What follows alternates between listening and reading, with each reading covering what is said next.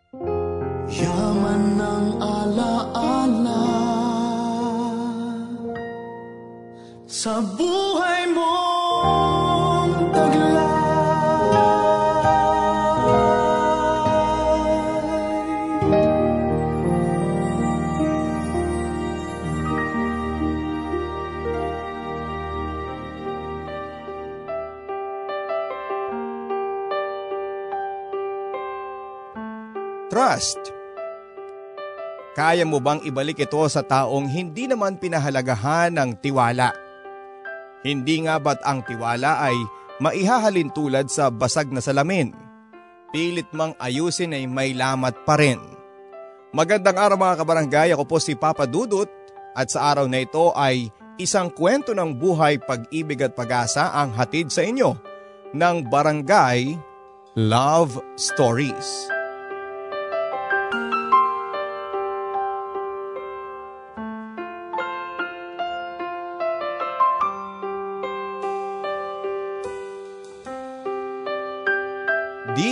Dear Papa Dudut, Magandang araw po sa lahat ng mga masusugid na tagapakinig ng Barangay Love Stories.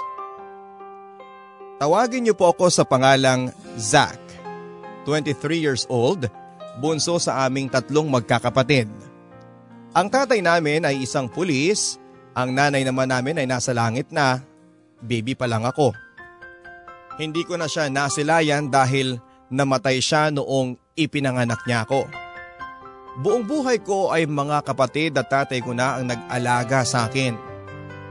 Hindi naman naging mahira para sa akin yon dahil magkakasundo naman kaming lahat sa mga bagay-bagay. Mula sa toys hanggang sa mga movies na pinapanood. Laro naming magkakapatid noong bata pa lang kami ay baril-barilan sapagkat idolo namin, naming tatlo ang tatay naming pulis. Suportado naman kami ni Papa dahil siya pa ang bumibili ng mga laruang barel at iba pang mga astig na laruan. Bata pa lamang ako ay pangarap ko nang maging pulis, ganon din ang mga kapatid ko.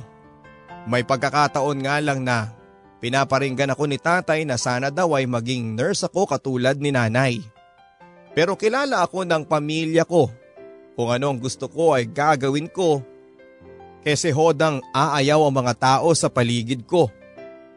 Noong nasa high school na ako ay marami akong naging kaibigan at isa sa kanila si Bart na kasangga ko sa halos lahat ng bagay. Pareho kasi kami ng trip lalo na sa mga girls. Kapag may kursunada ako ay tinutulungan niya akong pumorma at ganon din ako sa kanya. At sa sobrang dikit namin ni Bart ay sa bahay na namin siya natutulog kung minsan. Naging kaibigan din niya ang mga kapatid ko. May mga pagkakataon nga na doon na siya kumakain at natutulog. Ganon din ako sa bahay nila. Dadalawa kasi sila doon ng nanay niya dahil nagtatrabaho sa Doha Qatar ang tatay ni Bart. Minsan nga kapag dadalawa lang kami ni Bart ay nagtitrip kami sa mga chicks. Hilig namin pareho ang maputi at maganda. Ligawan mo na, baka maunahan pa kita, Biro ko kay Bart noong mapansin kong titig siya ng titig kay Meryl, kaklase namin. Type naman kaya ako niyan dude. At tubiling sabi niya. Ako nang bahala. Nasa likod mo ako dude. Sagot ko sabay akbay kay Bart. Sa totoo lang papadudot kung itsura ang pag-uusapan ay panalo si Bart. Matangkad, moreno, brown ang mata niya kaya't pag tinititigan ay parang nakakalusaw. Makapal ang kilay, matangos din ang ilong at sumakto ito sa haba at makinis niyang mukha. Perfect kung sabihan siya ng ibang tao. Guwapo din naman ako papadudot pero magkasalungat kami ni Bart. Hindi kasi ako ganong katangkad papadudot. Sakto lang ang pangangatawan, maputi at cute daw ang sabi ng mga girls. Mas matapang din ako kay Bart kung ligawan ang pag-uusapan. Mas marami na nga akong naging chicks kesa sa kanya. At pati na nga yung pinakamagandang babae sa campus namin na si Kate ay naging chicks ko. Naghiwalay lang kami dahil hindi ko nagustuhan ang pag-uugali niya. Masyado kasing possessive at lahat na lang ay pinagseselosan. Kahit nga mga girls lang na mapapalapit sa akin. Tulad na lang noong minsang nag-lunch kami sa isang fast food chain kasama noon si Beth. Na kaklase ko. Nagkataon naman na doon din kumain ang grupo ni Kate. Ayon at nakakahiyaman eh nag-iskandalo si Kate sa restaurant. At pinagmumura si Beth noong nakatabi niya sa upuan. Babe, mali ang iniisip mo. Magkaibigan lang kami. Mahinahong paliwanag ko pero nagmatiga si Kate. Sawang-sawa na ako sa pagiging palikero mo, Zach. Hindi na ako magpapakatanga sa'yo, sigaw niya. Hay nako girl, huwag mong sayangin ang ganda mo sa mga katulad niya. Makakahanap ka pa dyan ng iba. Hindi gaya niyan. Yak! Pangingialam naman ng best friend ni Kate. Hindi na lamang ako nagsalita noon dahil ayaw ko ng skandalo. Pinagtitingin na nga kami ng mga tao at para makaiwas sa mas lalong malalang gulo ay hinila ko na si Beth palabas ng fast food na lalong kinagalit ni Kate. Sinundan niya kami hanggang sa labas habang nagmumura at hiyang-hiya ako noon papadudot. Mabuti na lamang at naintindihan ako ni Beth at ni May. Nasundan pang iskandalo ni Kate maging sa school at kung ano-anong mga masasakit na salita ang binitawan niya. Pero kahit ganoon ay Nagpaka-gentleman pa rin ako papadudot. Hindi ko siya pinatulan hanggang siya na mismo ang nag-give up. Noong malaman na ni Bart ay katakot-takot na pangaral ang inabot ko. Sabi niya ay magseryoso na ako lalo na sa pakikipagrelasyon. Dude, ang mga babae minamahal at hindi sinasaktan. Sabi pa niya sa akin. Kapag ganon magsalita si Bart ay hindi na lamang ako nagsasalita. Nakukornihan kasi ako kapag ganon ang usapan. Iba kasi ako eh. Astig. Astig.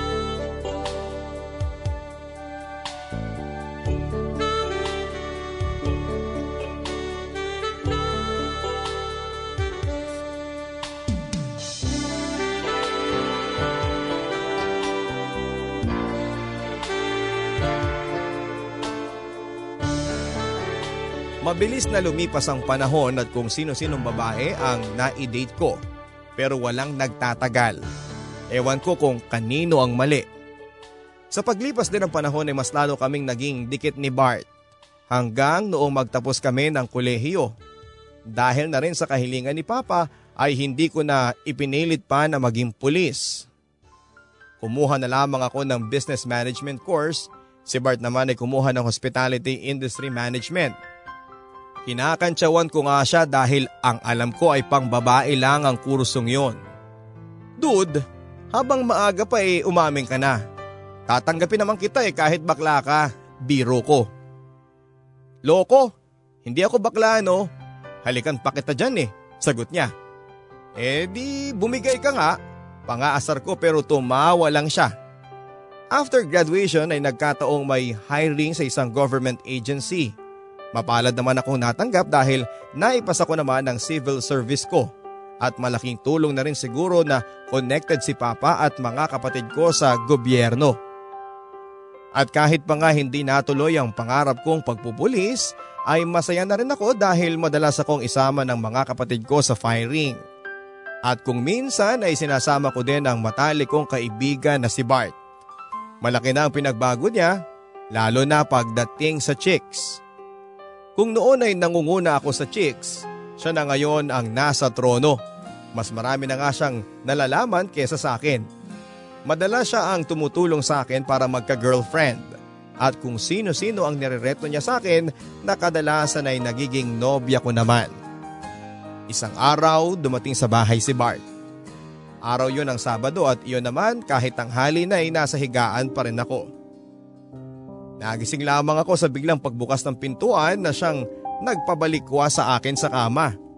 Pero agad din akong bumalik sa pagkakahiga at nagtakip ng kumot nang mapagsino ko kung sino ang nangiestorbo. Inipit ko din ang tenga ko sa unan para hindi mabulabog ng ingay. Huy Zach! Wake up time na! Sigaw ng boses sa akin sabay dagan sa katawan ko. Maya-maya na ang aga-aga pa eh wala namang pasok sa school eh. It's Saturday dude. Sagot ko habang nakahiga pa rin sa kama at hindi gumagalaw dahil sa pagkakadagan niya. Hey! Nangako ka sa akin na sasamahan mo ko na mag-grocery, remember? Pag ikaw nangangailangan, bigay ka agad ako. Tulad kagabi kahit type ko yung chicks eh, pinaubaya ko na nga sa'yo eh. Tapos ako naman ang naghatid sa'yo dito dahil lasing na lasing ka na naman. Pangungonsensya pa niya. 15 minutes, promise. 15 minutes more. 11 a.m. pa lang oh. Pagmamakaawa ko dahil puyat ako dahil sa gimmick namin kagabi. Ay, ikaw ang bahala pero next time ha namalasing ka, wala na maghahatid sa'yo. Sabi nito nang may halong pananakot. Okay, you got me there. I give up. Sagot ko na may halong pagkainis. Good. O sige, bangon ka na dyan. Eh paano ako babangon eh nakadagan ka pa dyan? Alis nga. Sabay tulak ko sa kanya sa gilid ng kama at bumangon na nga ako. Magbihis ka na lang, mamaya ka na maligo. Wala namang magbabago eh. Sabi niya na hindi pa rin lumalabas. Pwede ka na bang tumalikod at magbibihis ako? Sabi ko habang akmang maguhubad na. At sa akin ka pa nahiya. Nakita ko na yan pangaasar niya. nag enjoy ka siguro nung makita mo akong hubad ano? Nababakla ka ba sa mga muscles ko? Asar ko sabay kindat. Asa, naku, sige na nga bilisan mo at hihintay na lang kita sa labas. Inis nitong sabi sabay labas ng pintuan. Halapikon, pahabol ko. Nakita kong humiga siya sa may sofa habang sinasarado ko ang pintuan. Pagkatapos ng 30 minutes, natapos na rin ako magbihis at kahit sinabi niyang wag akong maligo ay nag-shower pa din ako. Hindi kasi ako sanay na lumalabas ng hindi naliligo. Lumabas na ako ng kwarto. Tahimik ang sala kaya't lumapit ako sa sofa para tingnan si Bart na nakatulog na pala. Gwapo ng best friend ko kahit na sa pagtulog ay parang nakangiti pa rin ang mata niya. Kaya laging punong-puno ng customer ang kanyang restaurant dahil mata pa lang ang tingin ay nakangiti na kaagad. Yun bang pag may hiniling siya at nagkataong nakatitig ka sa mata niya ay hindi mo magagawang tanggihan yun. Yung para kang hinihipnotize. Ganyang kalakas ang apil niya sa mga babae. Chick magnet kung tawagin at kahit pa mga badingay, nabobola din niya. Pati ang mga tunay na lalaki, nakakasundo nito dahil maraming lalaki ang gustong malaman kung bakit ganon kaganda ang katawan niya kaya nga naiinggit ako dahil papalit-palit siya ng chicks. Zach dude, baka matunaw ako niyan. Ikaw ata ang nababakla eh. Bungad niya sa akin nang magising siya. Hindi ko na malayang nakatitig na pala ako sa kanya. Um, let's go. Pagaya ko sa kanya kaya tumayo na siya at tinungo naman ang pintuan. Bart, anong occasion at mag-grocery tayo? Hindi mo naman ginagawa dati yan ah. Tanong ko kay Bart. As expected, nakalimutan mo na naman, birthday ni Daisy bukas. Sagot naman ito na tinutukoy ang present girlfriend. Crap, oo nga pala no. Papalit-palit ka kasi ng GF eh. Bulalas ko habang nakakunot noo. Nagplano ako ng masayang surprise party para sa kanya. Masayang sabi nito. Surprise party? Aba, masaya yan ha. Sabi ko. Actually, hindi naman masyado eh. Mga malapit na kamag-anak at kaibigan lang ang in-invite ko. Sabi nito at may ngiting nakakaloko.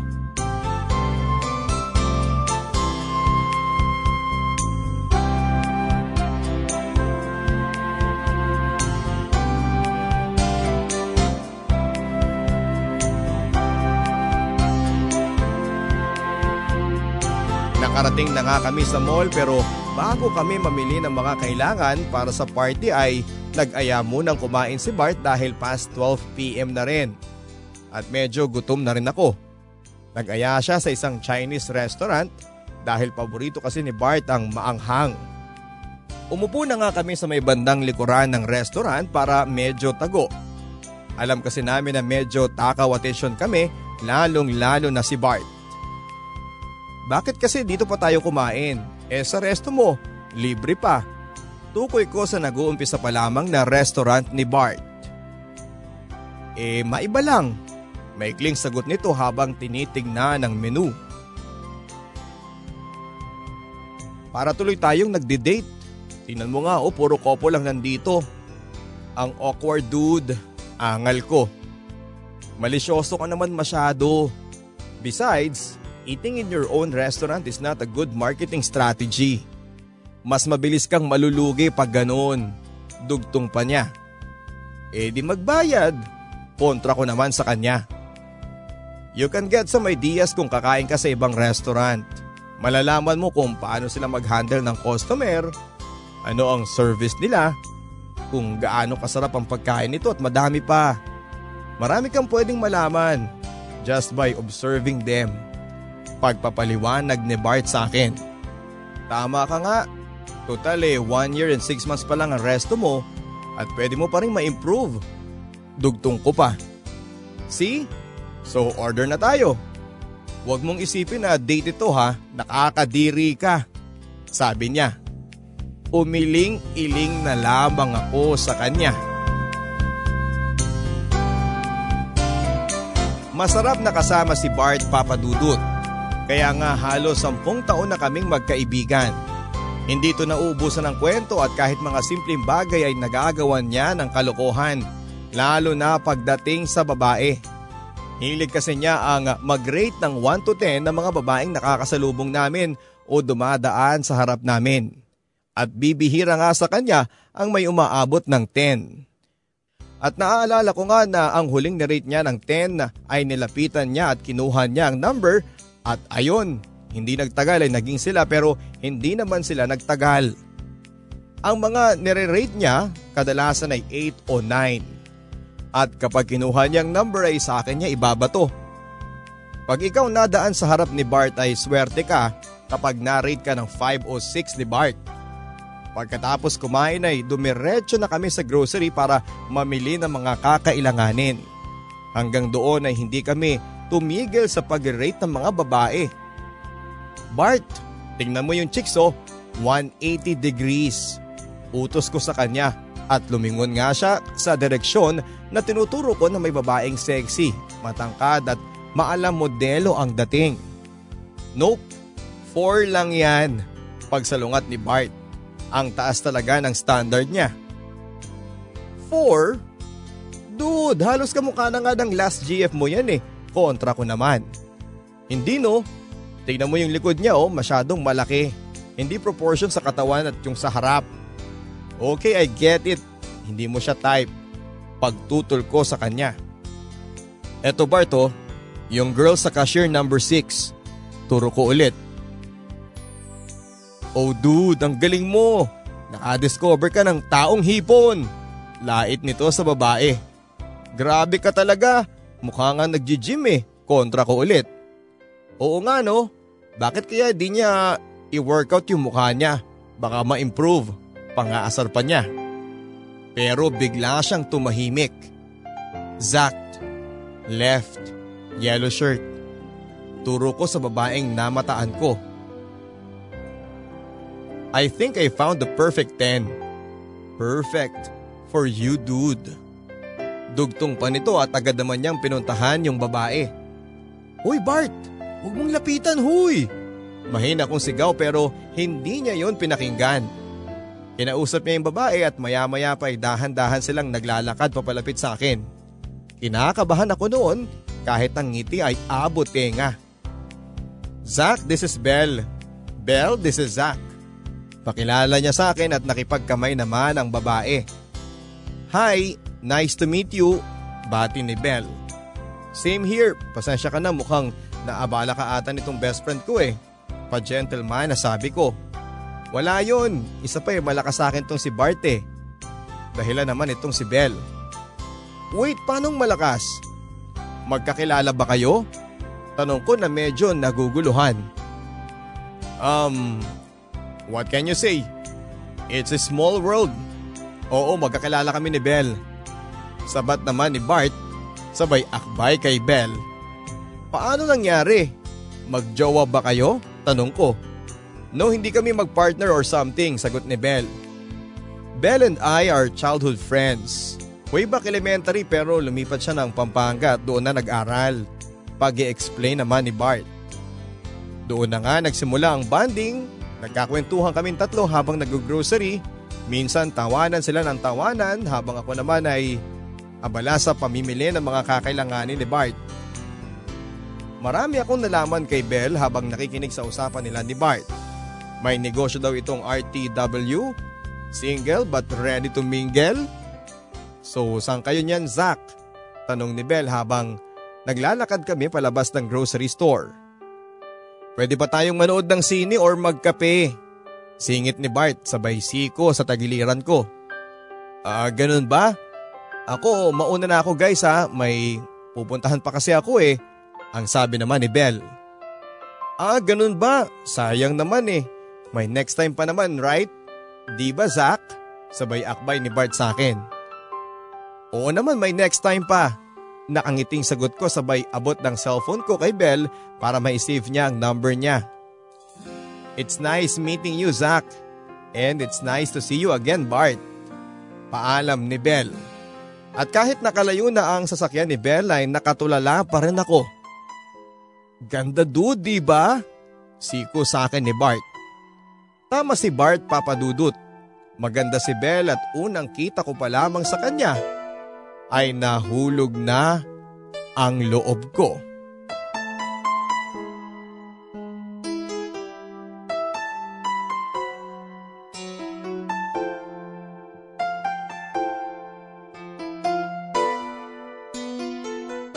Niligawan ko nga si Belle at sa tulungan ni Bart ay mabilis ko naman siyang napasagot.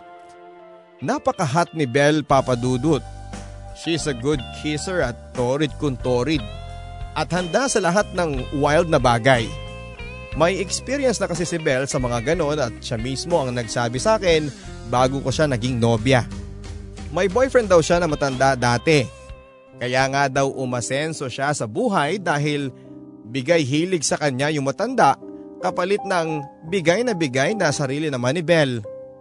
Noong mabuking siya ng asawa ng matanda ay umuwi siya ng probinsya para makaiwas naman sa skandalo.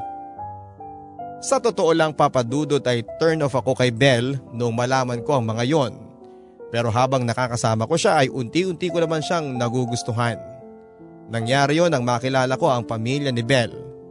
Kitang kita ko kung gaano kamahal ni Belle ang pamilya niya Bali si Bella ang bumubuhay sa kanyang pamilya. Siya din ang sumusuporta sa pag-aaral ng dalawa niyang kapatid na parehong nasa kolehiyo.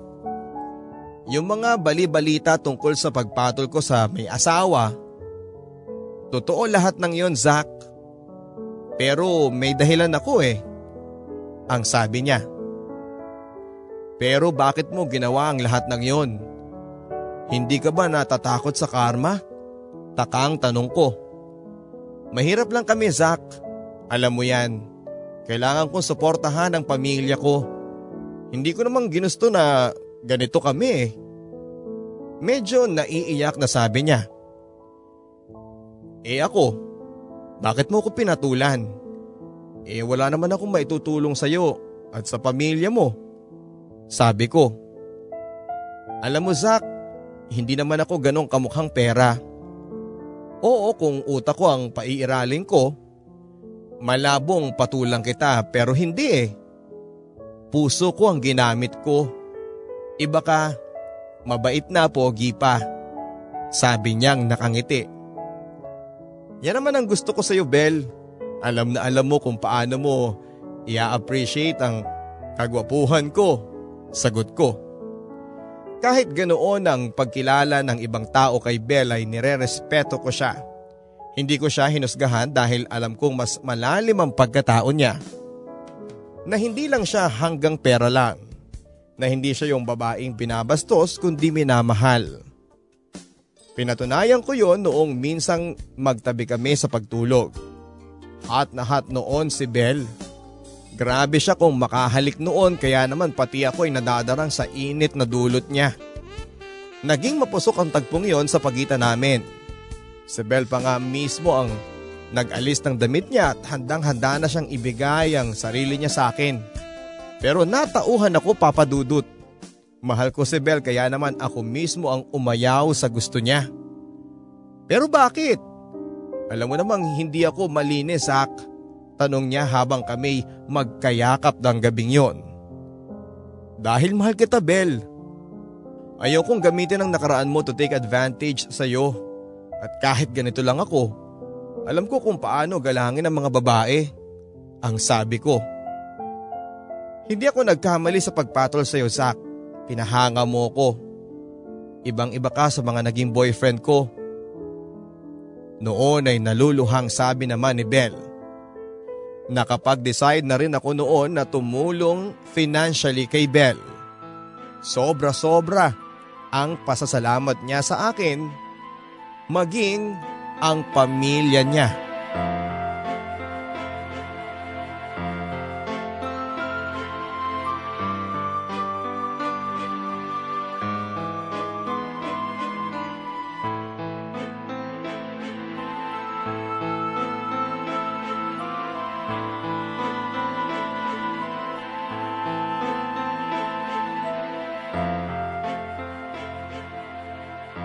Sa paglipas ng panahon papadudot ay mas lalong naging matibay ang relasyon namin ni Belle. Mahal na mahal ko siya noon at alam kong ganun din siya sa akin. Naipakilala ko na siya sa mga kapatid ko at kay Papa. At lahat sila ay boto kay Belle.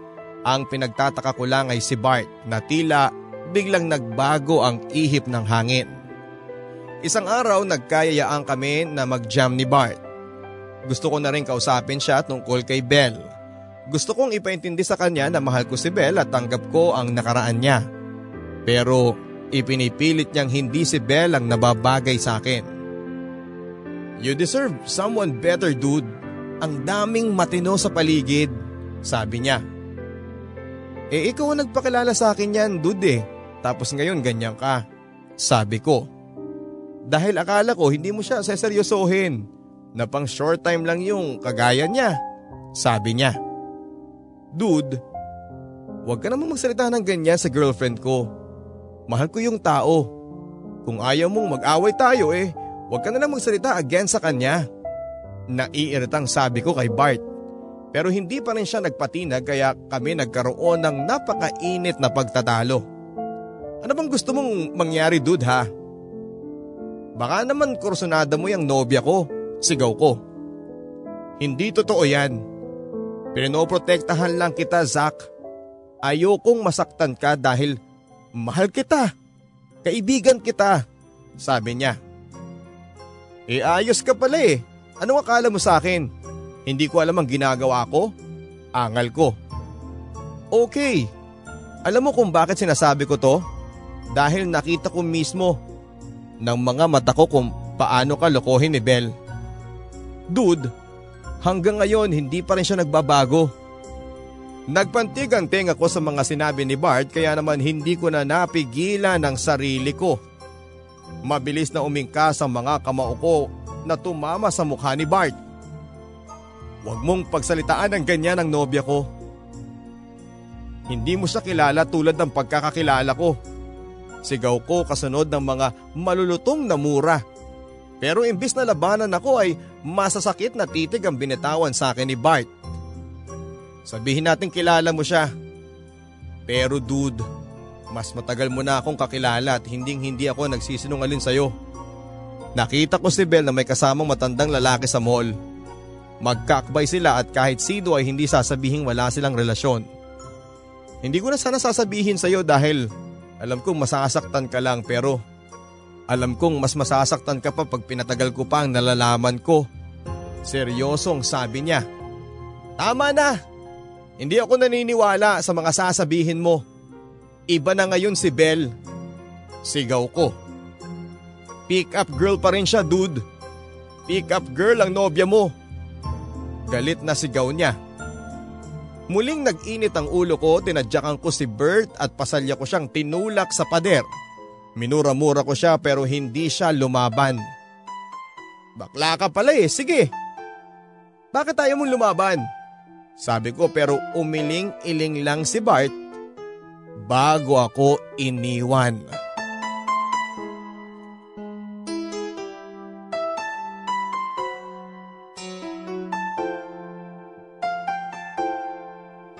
Lumipas pa ang ilang araw hanggang sa ako na mismo ang nagduda kay Ben. At totoo pala ang mga sinasabi sa akin ni Bart. Nangyari ang kinakatakutan ko papadudot.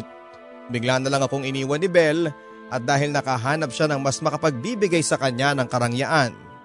Muli siyang pumatol sa isang lalaki na may asawa. At noong kinumpronta ko siya ay naging mainit ang aming pagtatalo. Bakit mo nagawa sa akin to Belle? Akala ko ba mahal mo ko? Kung pera lang, kaya ko magbigay sa'yo. Puno ng hinanakit na sabi ko. Alam mo ang dahilan kung bakit kailangan nating maghiwalay, Zach? Alam kong mahal na mahal mo ko. Ganon din ako sa'yo pero sadyang hindi talaga tayo para sa isa't isa. Sabi niya. Hindi pa ba ako sapat, Bel? Hindi pa ba sapat na nagmamahalan tayo? Umiiyak na tanong ko. Hindi, Zach. Sorry. Pero hindi ikaw ang makapagbibigay ng kaligayahan sa akin. Sabi niya. Nagmamakaawa ako noon kay Belle at lumuhod ako sa harap niya para lang hindi niya ako iwanan. Pero nagmatigas siya. At paulit-ulit na sinabi na hindi ako ang makapagbibigay ng kaligayahan sa kanya.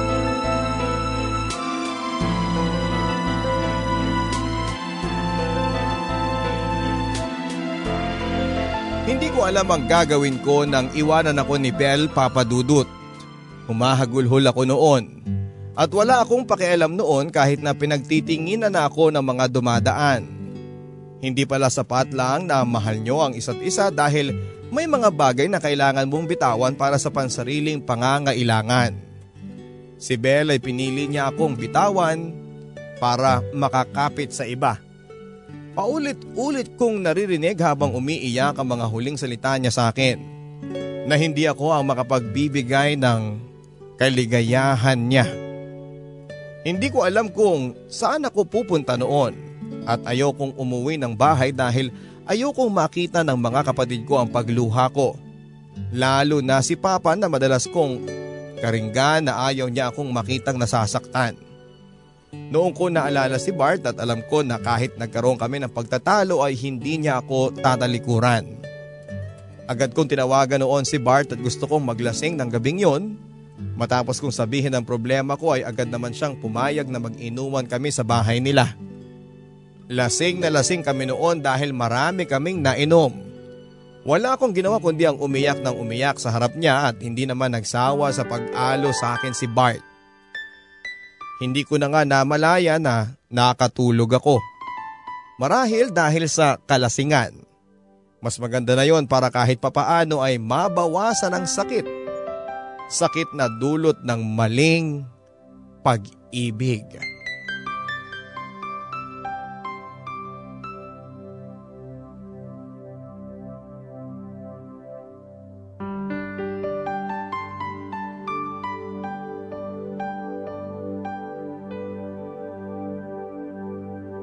Pagising ko kinabukasan ay sobrang sakit ng ulo ko at nang maimulad ko ang mata ko ay nalaman kong nasa kwarto pala ako ni Bart nakatulog.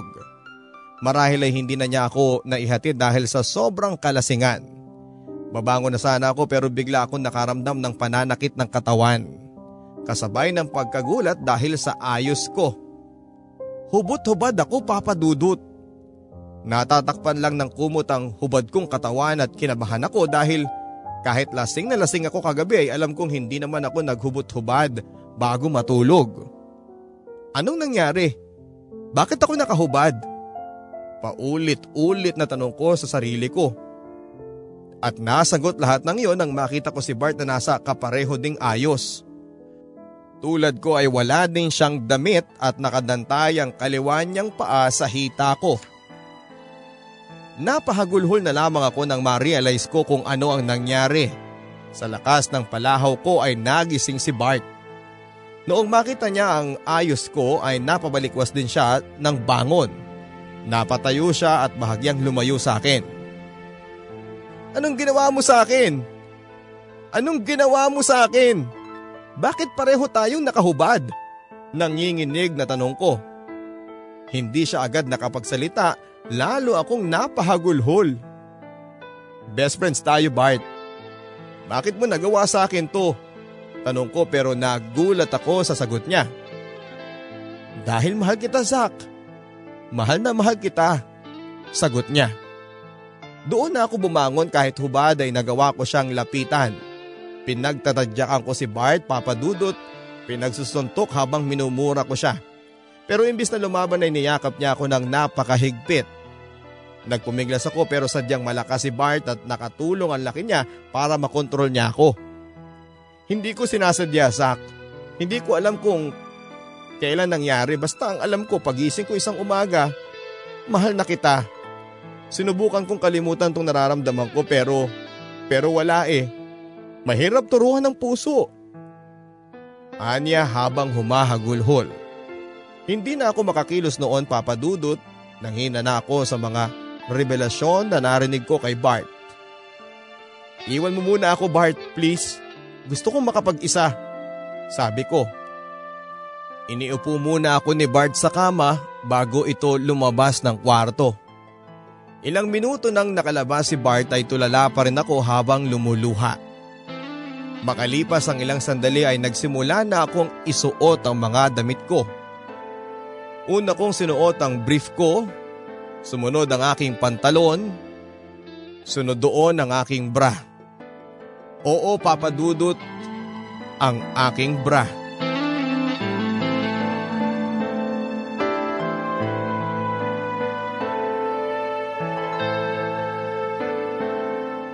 Habang sinusuot ko ang aking bra ay muli akong napaluha. Sa maliit na telang iyon, pinamumukha sa akin ng Diyos kung sino at ano talaga ako. Na kahit anong astig ko, baril-barilan man ang trip ko, nagkakanobya ako ay hindi pa rin magbabago ang pagkatao ko. At hindi Zack ang totoong pangalan ko kundi Sakarina. Nahango sa pangalan ng nanay kong sumakabilang buhay nang isilang ako. Baguhin man ito ng paulit-ulit ay mananatili pa rin ang katotohanan na ako ay isang babae. At kahit kailan ay hindi ako pwedeng maging lalaki. Wala si Bart nang umalis ako at nadatang ko sa sala si Tita Jonah. Ang mama ni Bart at lumapit siya sa akin at niyakap niya ako ng mahigpit kasabay ng pagsabing mahal ako ng anak niya. Hindi ako nagsalita noon bago ako lumabas ng apartment at ipinangako ko sa sarili kong puputulin ko na rin ang pagkakaibigan namin ni Bart. Nadatnang ko sa bahay sina Papa at mga kapatid kong nanonood ng movie. Araw yon ng linggo at nataon namang off ni Papa. Hindi ata tayo nakauwi kagabi ah. Bati niya sa akin. Oo nga, ni hindi ka man lang nagpaalam. Tuloy ni Kuya Ram. Buti na lang at nag-text si Bart na magkasama kayo. Kung nagkataon eh, nagpanik na kami. Ani ni Papa. Tumango na lamang ako at nagpaalam na napapasok ng aking kwarto. Naluluha na kasi ako noon at ayaw kong makita yon ng pamilya ko. Ayaw kong makita nilang may kahinaan ako dahil astig ako. Pagpasok sa kwarto ay agad akong humiga. Ang bigat-bigat pa rin ang pakiramdam ko noon papadudot. Hindi ko lubos maisip na ang taong pinagkatiwalaan ko buong buhay ko ay siya palang sisira sa akin. Malinaw sa akin ang lahat papadudot. Pinagsamantalahan ako ng best friend ko. Sa gitna ng pag-iyak ko ay biglang nagring ang cellphone ko at si Bart ang tumatawag. Pinili kong hindi sagutin ang paulit-ulit na pagtawag niya. Maya-maya pa ay may mensahe ako na nabasa galing kay Bart. Humihingi siya ng patawad. At handa daw siyang panagutan ako dahil mahal na mahal daw niya ako. At kapag handa na raw akong tanggapin siya ay huwag daw akong mag-atubili. Sa galit ko ay naibot ako ang cellphone ko sa pader at humaguluhol pa rin ako noon. Gusto ko nang mamatay ng mga sandaling yon papadudot. Hindi ko matanggap ang naging kapalaran ko. Inisip kong magpakamatay na lang para matapos sa mga paghihirap ko pero alam kong kapag ginawa ko yun ay masasaktan ang pamilya ko. Nasa ganoong ayos ako noon nang may kumatok. Bunso, kain na tayo. Boses ni Papa pero hindi ako sumagot kahit na noong paulit-ulit pa rin siya sa pagkatok. Ilang minuto ang dumaan bago umalis si Papa. Umiiyak pa rin ako noon at buong araw akong nagkulong sa kwarto papadudot. Ilang beses kumatok si Papa, salitan sila ni na kuya. Pero nanatili akong tahimik. Kinabukasan na hindi na ako pumasok sa trabaho at lumabas na lamang ako ng kwarto noong masigurado kong wala na sila. Nag-text na lang ako sa boss namin na hindi ako makakapasok dahil nilalagnat ako. Ang tatlong araw na paalam ko ay nadagdagan ng ilang araw hanggang sa umabot ng ilang linggo hanggang buwan. Inuusisa na ako noon ng mga kapatid ko at ni Papa pero hindi ako nagsasalita kahit na gustong gusto ko na. Nahihiya kasi akong malaman nila ang nangyari sa akin at alam kong magkakagulo kapag nalaman nilang si Bart ang may kagagawan. Itinago ko ang lahat kahit masakit na masakit sa dibdib ko. Pero tama nga ang sabi nila. Walang sekreto na hindi nabubunyag.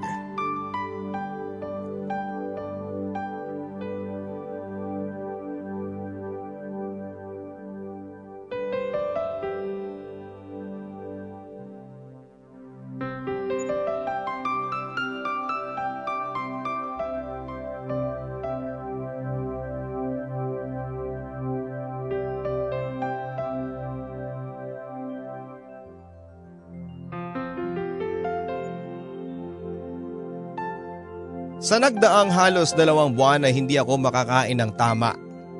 Nagkukulong lang ako sa kwarto at isang umaga ay nagising akong tila nagsusuka. Noong hindi ko na mapigilan ay nagtatakbo ako papunta sa lababo. Hilong-hilo ako noon at tila umiikot ang mundo ko. At bago ako nawala ng ulirat ay nakita ko si Papa na nagmamadaling alalayan ako. At bago tuluyang nagdilim ang mundo ko ay naramdaman ko ang mga braso niyang yumakap sa aking wala ng lakas na katawan. Nagising akong ramdam ko ang mainit na palad sa noo ko. Pagmulat ng aking mga mata ay nakita ko si Papa. Mapait ang mga ngiting nakatunghay sa akin. Si Kuya Ram naman at si Kuya Stan ay kakikitaan ko ng pagkahabag sa kalagayan ko. Okay lang po ako mga itsura nyo eh parang namatay na ako ah. Pagbibiro ko pero hindi sila natawa. Bagkos ay lumuluhang nagsalita si Papa. Bakit mo tinago sa amin, bunso? May hinanakit niyang tanong. Ano pong tinago? Over fatigue lang po siguro to. Sabay pag-iwas ko ng tingin. Buntis ka, Zach. Tuloy ni Papa sabay haplo sa noo ko. Ako naman ay nagulat at napahagulhol sa mga sinabi ni Papa. Pero bago pa ako maghisterya ay niyakap ako ng napakahigpit ni Papa. It's okay anak, nandito kami. Hindi ka namin iiwanan. Umahagulhol na rin sabi niya, ang mga kapatid ko naman ay lumapit sa akin at inalo ako. Hindi ka namin pababayaan bunso Aalagaan ka namin at magiging pamangkin namin. Sabi ni Kuya Ram. Nang araw ding yon ay inuwi nila ako sa bahay papadudot. Tulala pa rin ako noon pero kinausap na ako ni Papa. Inulit-ulit nila sa akin na blessing ang pinagbubuntis ko kaya dapat ay masaya ako. Pero iba ang pakiramdam ko noon papadudot. Hindi ko gusto ang pagdating niya. Pakaramdam ko ang batang yon ay paalala sa akin ng masakit na nakaraan. Nang kahapong hindi ko malilimutan dahil iyon ang sumira ng buhay ko. At hindi pa nakontento ang Diyos, binigyan pa niya ako ng souvenir sa kamalasang nangyari sa akin. Masama na kung masama papadudot pero kung ako lang ang masusunod ay gusto kong ipalaglag ang pinagbubuntis ko. Pero mula noong malaman ng pamilya ko ang kalagayan ko ay hindi nila ako winala sa kanilang paningin. Kumuha din sila ng kasambahay para hindi ako mahirapan at siyang magbabantay sa akin kapag wala sila. Hanggang sa mga sandaling yon ay nangungulit pa rin si Bart lalo na noong malaman niyang buntis ako. Gusto niyang panagutan ng bata at ang sabi niya ay handa siyang pakasalan ako. Hindi ko na lamang siya pinansin at naisip ko ang tama nga sigurong ipagpatuloy ko ang pagbubuntis ko. Gusto ko kapag nakita niya ang bata ay maalala niya ang pambababoy niya sa akin. Hanggang lumipas ang ilang buwan, hindi pa rin napagod si Bart sa pag-amo sa akin. Dumalaw pa rin siya noon sa bahay at hindi ko siya hinarap. Wala namang kaalam-alam ang pamilya ko na siya ang ama ng dinadala ko. Isang gabi handa na akong matulog nang bigla akong makarinig ng kumosyon sa bakura ng bahay. Kahit hirap sa pagkilos dahil malaki na ang tiyan ko ay nagmadali pa rin akong lumabas ng bahay. Nadatnang ko si Papa at Kuya Stan na pinagtutulungan ang isang lalaki. Si Kuya Ram naman ang umaawat. Lugmok sa damuhan ng lalaki. Duguan ang kanyang mukha. Patawarin niyo po ako, pero mahal ko po ang anak ninyo. Hindi ko na kayang manahimik pa. Handa akong panagutan siya. Walang hiya ka? Pinagkatiwalaan ka namin? Tinuring ka naming isang pamilya. Pero ikaw pa lang yuyurak sa pagkatao ng anak ko. Mahal ko po ang anak ninyo. At handa akong patunayan yon. Bigyan niyo po ako ng pagkakataon. Umalis ka na. Parang awa mo na. Respeto mo na lang sa pamilya namin. Humahagulhol ako noon papadudot at agad naman akong nilapitan ni Papa at niyakap ng napakahigpit. Pare, umalis ka na muna. Hindi pa ito ang tamang panahon para pag-usapan natin to. Nakikiusap ako, respeto na lang pare. Dinig kong pakiusapan ni Kuya Ram habang iyakap si Kuya Stan na gustong sugurin pa si Bart. Si Bart naman bago tuluyang umalis ay nagbitaw pa ng mga salita. Mahal ko ang kapatid ninyo at gagawin ko ang lahat mapatawad lang niya ako. Sabi niya na nag-iwan ng mapait na ngiti sa akin bago tuluyang sumakay ng kanyang kotse. Dinala ako ni Papa sa loob ng bahay at pinaupo niya ako sa sofa at pinainom ng tubig. Hindi ka namin pipiliting magsalita, Zach. Basta nandito lang kami, anuman ang maging desisyon mo. Ang sabi ni Papa na nakakbay sa akin habang nakahilig ang ulo ko sa kanya habang lumuluha. Nagsasabi siya ng totoo. Siya po ang ama ng pinagbubuntis ko pa. Nalasing kami pareho nun eh. Panimula ako pero pinigilan ako ni Papa na ituloy pa dahil humahagulhul ako. Tama na anak. Sapat na sa amin yon. Huwag mo nang balikan pa. Kung hindi mo kaya. Lilipas din ang sakit. Nandito lang kami sabi niya. Umiyak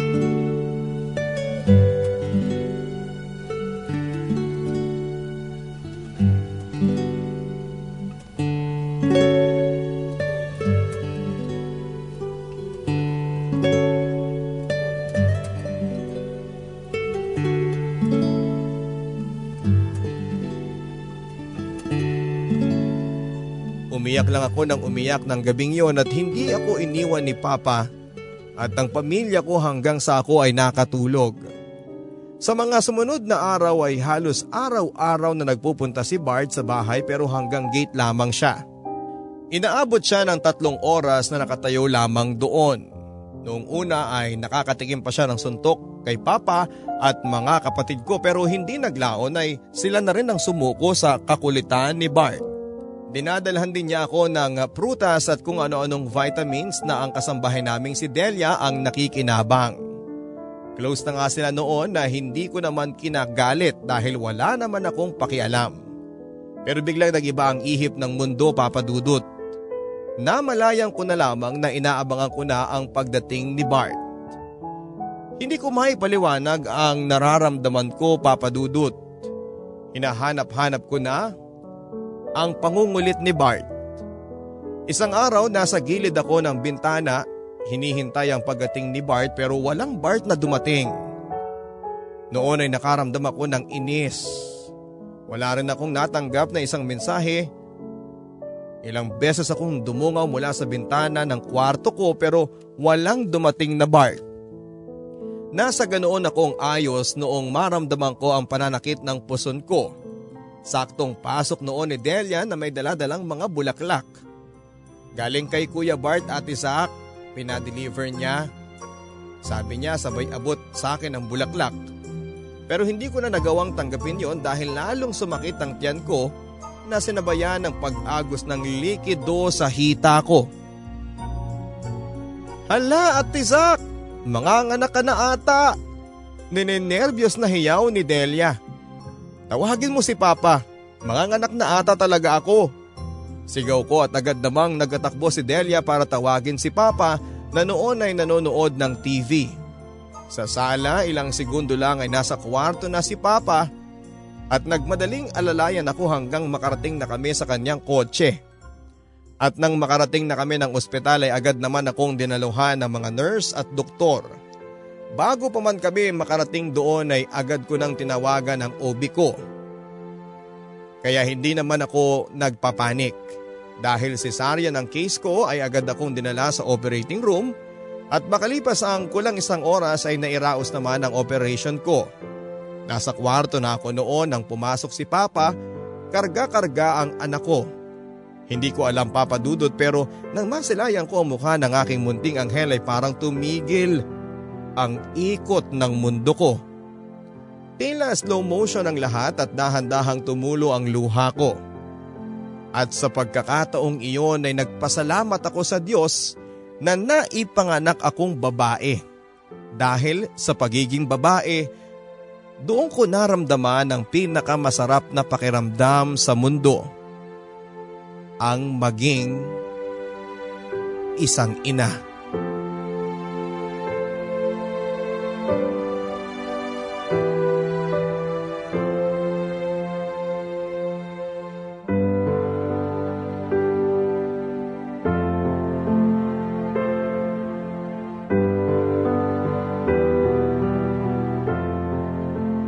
Tatlong araw kaming namalagi sa ospital at noong masigurong ligtas kami sa anumang peligro ay umuwi na kami kasama ang bagong miyembro ng pamilya. Higit sa sayang naramdaman ko nang nasa gate pa lang kami ng bahay ay amoy na amoy ko ang humahalimuyak na bango ng mga bulaklak. Napanganga pa nga ako sa gulat nang makita ko ang iba't ibang klase ng mga bulaklak sa sala namin hanggang sa loob ng kwarto ko. Consistent at may perseverance tong best friend mo bunso ha. Parang unti-unti nang nagbabago ang isip ko. Patutsyada naman sa akin ni Papa. Umismid lang ako pero sa loob-loob ko ay nakaramdam ako ng kaligayahan. Gustong gusto kong tawagan noon si Bert para magpasalamat, hindi lang sa bulaklak kundi maging sa pinakamagandang regalo niya sa buhay ko. Tuluyang nawala ang galit ko noon kay Bart, Papa Dudut. Nagising ako sa katotohanan nakagawa man kami ng malaking kasalanan ni Bart ay hindi pa rin matutumbasan noon ang pagiging mabuti niyang tao. Nang sumunod na mga araw ay naging busy ako sa pag-aalaga sa baby ko. On hands ako sa kanya at si Bart naman ay hindi pa rin nagsasaawa sa pag-amo sa akin. Noong una ay si Delia lang ang kasabot niya pero sa paglipas ng panahon ay kasangga na rin niya ang pamilya ko sa pag-aamo sa akin. Hanggang sa naging bukas na naman ang tahanan namin para kay Bart. Hindi naman ako nagreklamo noon dahil iba ang sinisigaw ng puso ko. Isang araw ng Sabado nagpapahinga ako sa kwarto nang biglang bumukas ang pintuan. Mag-isa lang ako noon dahil nilabas ni Papa si baby para maarawan. Sarap na sarap pa ako noon sa pagtulog kaya hindi ako nag-react kahit na noong naramdaman kong may pumasok. Hoy Zach, Wake up time! Sigaw ng boses sa akin sabay dagaan sa katawan ko. Nagulat ako sa boses na yon. Bart? Sigaw ng isip ko at nagkunwari pa rin akong tulog. Zach, I know nagising ka na. Gusto ko lang sabihin sa iyo na hindi ako aalis sa pagkakadagan sa iyo hanggat hindi mo ako kinakausap. Sabi niya pero nagtulog-tulugan pa rin ako. Kaya naman hindi ko napaghandaan ang sumunod na ginawa niya. Bigla na lamang niya akong siniil ng halik sa aking mga labi. Napamulat ako sa ginawa niya at nanlaki ang aking mga mata at hindi ko alam kung magpupumiglas ba ako o magpapaubaya na lamang. Hanggang makalipas ang ilang sandali ay binitawan ni Bart ang mga labi ko. Habol-habol ko noon ang hininga ko. Ano? Kakausapin mo na ba ako? O gusto mo ulit na mahalikan ka? Panggigipit niya sa akin. Bago pa ako makapagsalita ay akmang hahalikan ulit niya ako pero naitula ko siya. Wala tayo pag-uusapan Bart. Mahinang sabi ko sabay iwas sa kanya ng mga tingin ko. High school pa lamang tayo, kilalang kilala na kita Zach. Huwag ka nang magkaila sa akin. Alam kong pareho tayo ng nararamdaman. Please Zach, mahal kita Bigyan mo ko ng chance na patunayan sa iyo yan. Bigyan mo ko ng pag-asa na maging ama ng anak natin. Sabi niya at hindi ako nakapagsalita. Hindi ko pinagsisisihan ang nagawa ko sa hak. Alam kong mali ang paraan ko pero nagpapasalamat ako dahil nagawa ko yun. Sinubukan kong pigilan ang nararamdaman ko sa iyo pero habang patagal ng patagal ay lalong lumalalim ang pagtingin ko sa iyo. Sinubukan kong ereto sa iba pero Nasasaktan ako kapag ginagawa ko yun eh. Masama na kung masama pero nung hiniwalay ang kanibel, aaminin ko, natuwa ako. Natuwa ako sa sarili ko at hindi ko na palalampasin pang pagkakataong yon. Kaya kita nagawang Tama na Bart. Huwag na natin balikan pa yon. Putol ko. Umiyak siya at lumuhod sa harapan ko. Mahal na mahal kita Zach. Sana makita mo yun. Sabi niya at hindi ako nagsalita, nagunahang tumulo ang mga luha ko. Please Zach, magpakatotoo ka naman. Kahit para lang sa anak natin. Sabihin mong mahal mo rin ako. Dahil mahal na mahal kita bro. Tuloy niya. Hindi ko na napigilan ang sarili ko papadudot at niyakap ko si Bart. Matagal kaming nagyakapan at noong maghiwalay kami ay nagpakatotoo na ako sa sarili ko. Mahal din kita Bart. Mahal na mahal. Sambit ko at kumislap ang mga mata ni Bart. Akmang hahalikan niya ako nang biglang sumulpot si Papa sa pintuan at karga-karga ang baby namin. Oo, oh, sorry. Maikling sabi niya bago tumalikod pero bumalik din. Pakasalan mo muna ang anak ko bago mo gawin ang binabalak mo. Sabi niya bago tumalikod.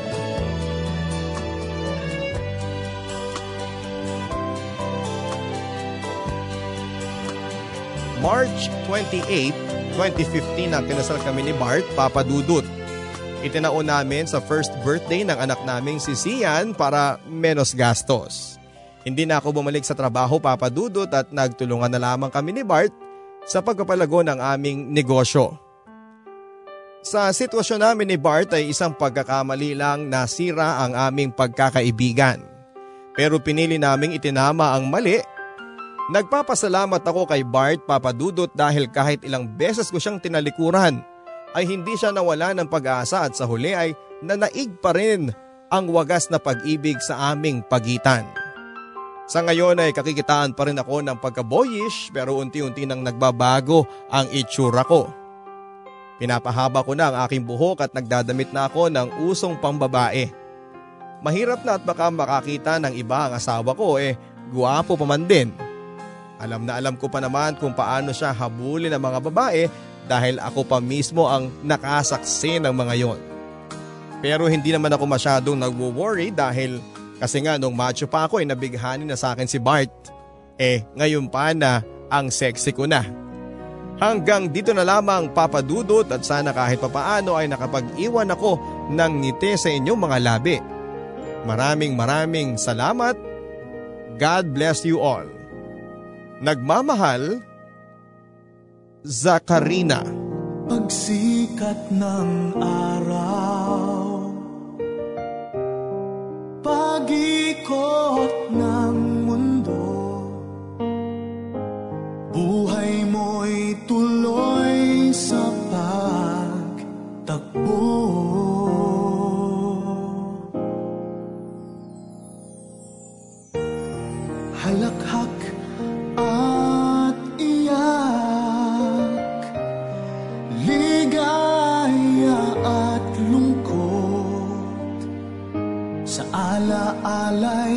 sino na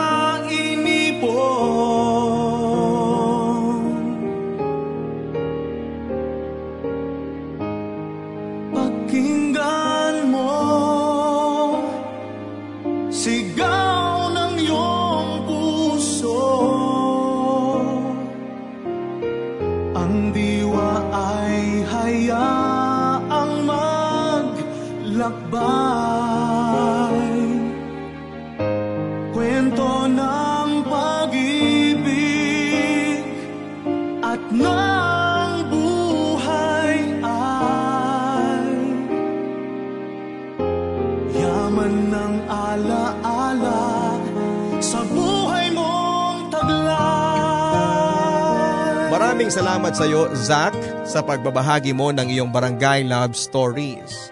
I am sure na marami tayong mga tagapakinig ang mga nagulat sa revelation po sa ating programa na ang akala nating dating lalaki eh isa palang babae. Alam po ninyo mga kapuso, lahat ng tao ay nagkakamali. Pero sa pagkakamali, ay maaaring magkaroon ka ng pag-asa na mabawi pa rin ang iyong kasalanan sa pamamagitan po ng pagpapakita ng sinserong paghingi ng patawad. Hanggang sa muli mga kapuso ako po si Papa Dudut inviting you all to download ang ating pong episode na ito sa ating pong uh, podcast Hanapin lamang po ang link sa ating pong Facebook account, Barangay Love Stories.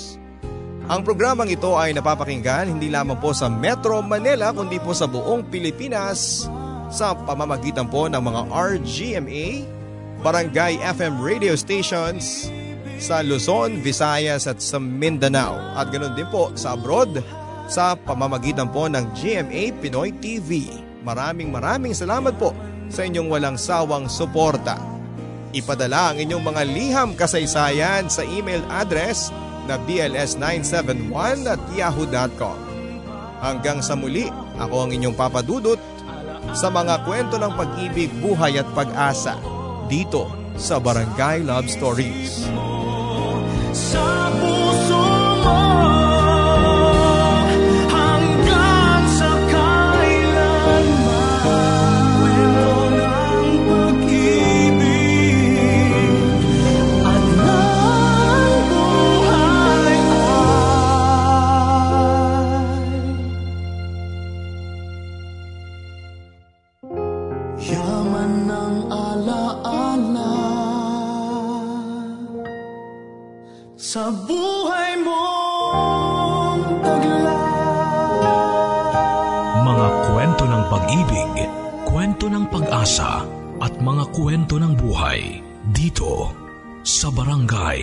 Love Stories.